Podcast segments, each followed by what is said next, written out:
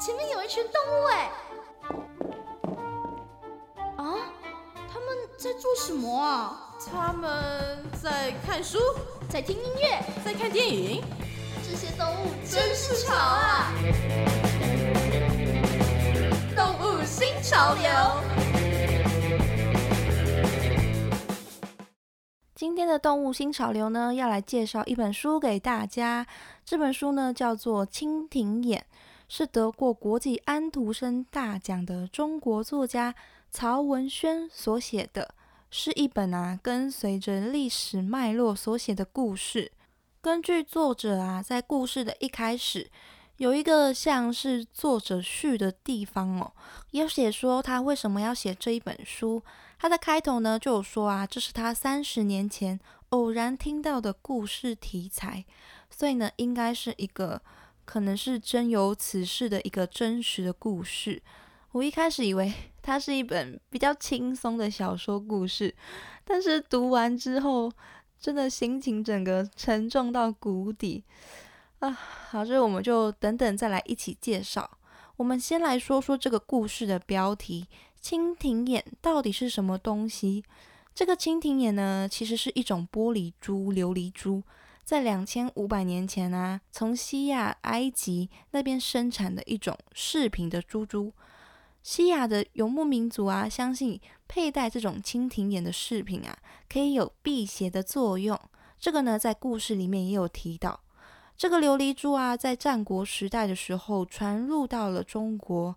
当时啊，战国时代的工匠有研发出一种独特的配方，让琉璃珠呢在靠近光源的时候，会散发出蜻蜓复眼上面照光的时候会有的漂亮的光泽。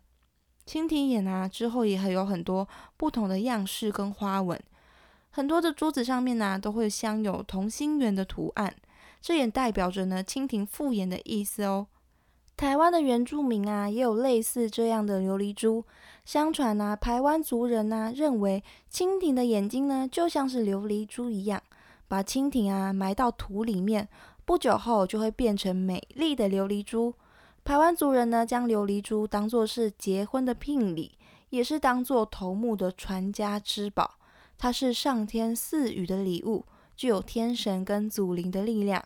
不同的琉璃珠的图案呢，就有着不同的意涵啊，跟故事哦。大家如果有兴趣的话，可以去搜查一下哦。那这本故事呢，虽然叫做流呃蜻蜓眼，但是蜻蜓眼呢，其实在故事里面也没有很常出现，它只有在最前面跟最后面有提到而已。那蜻蜓眼这个故事呢，是以二次世界大战前后的中国当做背景的。但是比较着重描写在二次大战后，包括应该是大跃进时期，还有嗯，因为他有提到饥荒跟经济的部分，还有文化大革命时期的事情，有说到这个时候的事，应该就可以想见这个故事有多么的沉重了。故事呢是以第三人称来描写的，但是它里面的人物啊都是以称谓来称呼的哦，不是角色的姓名。比如说爷爷啊，他就是以爷爷来称呼这个角色；奶奶呢，就是用奶奶来称呼他；还有爸爸妈妈这样的，读起来的时候就蛮有代入感的。故事的主要角色呢，就是以前是大丝绸公司的公子的爷爷，但是呢，他向往自由哦，所以爷爷呢就跑去当海上的水手了。结果在在法国马赛这个地方的一间咖啡厅里面遇见了奶奶。也就是这个故事里面一个非常重要的主要角色。之后他们就结婚了。太爷爷呢，也就是爷爷的爸爸，就把两枚贵重的蜻蜓眼配上了其他的珠宝啊，做成了项链，传给了这位法国的媳妇。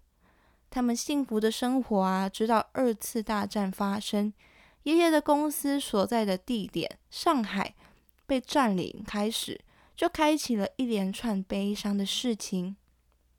爷爷全家啊，赶紧呢从法国回到了上海，住进了一间叫做蓝屋，就是蓝色的屋子的房子里面。在里面呢，又生活幸福了一段时间，把孩子呢拉拔长大成家。只有爸爸跟妈妈留下来住在蓝屋里面，跟爷爷奶奶一起生活，而且呢，生了一个有混血儿长相的孙女阿梅。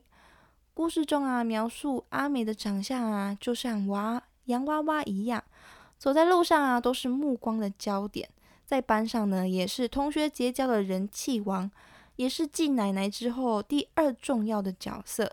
阿美啊，是孙辈中啊唯一的女孩子，也是全家人的宝贝。尤其是故事中有写到啊，奶奶跟阿美的感情尤其的要好，他们两个人呢，就像是上辈子就认识了一样，如胶似漆的相处在一起。其实啊，在阿美出生之后，他们的生活就渐渐的拮据了起来，爷爷的公司呢，也全部上缴给国家了。但是奶奶的脸上啊，永远保持着微笑，生活举止呢，也都有着一份优雅。对于生活的品质啊，尤其是给小孩子的生活，她都会尽量的保持在原本的水准。奶奶呢，会跟家里的两个保姆啊，把每一分钱都用在刀口上面，就是为了给全家有一个优良的生活，为了自己心爱的家人。这个故事呢，最让我。印象深刻的是，故事中的人啊，不断不断的在牺牲，在付出，甚至连阿梅这样的小女孩呢，她都在牺牲。尤其是爷爷奶奶，奶奶跟爷爷呢，他们不断的典当家里面贵重的物品，牺牲自己喜爱的、充满纪念价值的东西，就是为了要保持一家人的生活。像是奶奶啊，为了给孙子女们呢做新的毛衣。还拆开了自己最喜欢的毛衣，重新编织成了小孩的毛衣。爷爷发现之后啊，也自己贡献出自己的毛衣来。虽然这个故事啊是比较着重在描写全家人的生活，还有奶奶啊跟阿美的互动，以互动来带出爷爷跟奶奶的回忆，还有奶奶对法国的思念，以及在上海的生活，是属于比较生活化、比较轻松的故事。但是总是在不经意的时候，为了维持这样的生活、这样的快乐，他们又牺牲了自己的喜爱。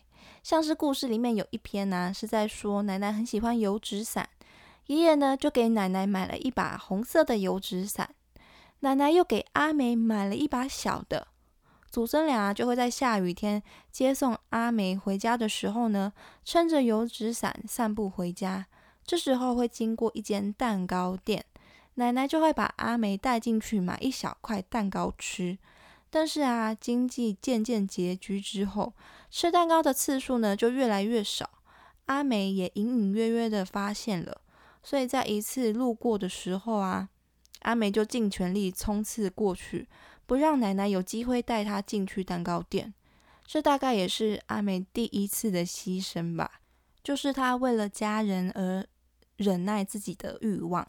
那读到这边呢，其实感觉还是蛮温馨的故事。后面的剧情呢，如果觉得被暴雷的朋友，就先说声抱歉啦。但是我想，经过我的口述哦，一定是比不上你们亲身阅读之后感受到的那份冲击的力量。那我就继续先把这一篇讲完。那刚刚有说到，在不经意的时候呢，就会有一个揪心的时候出现。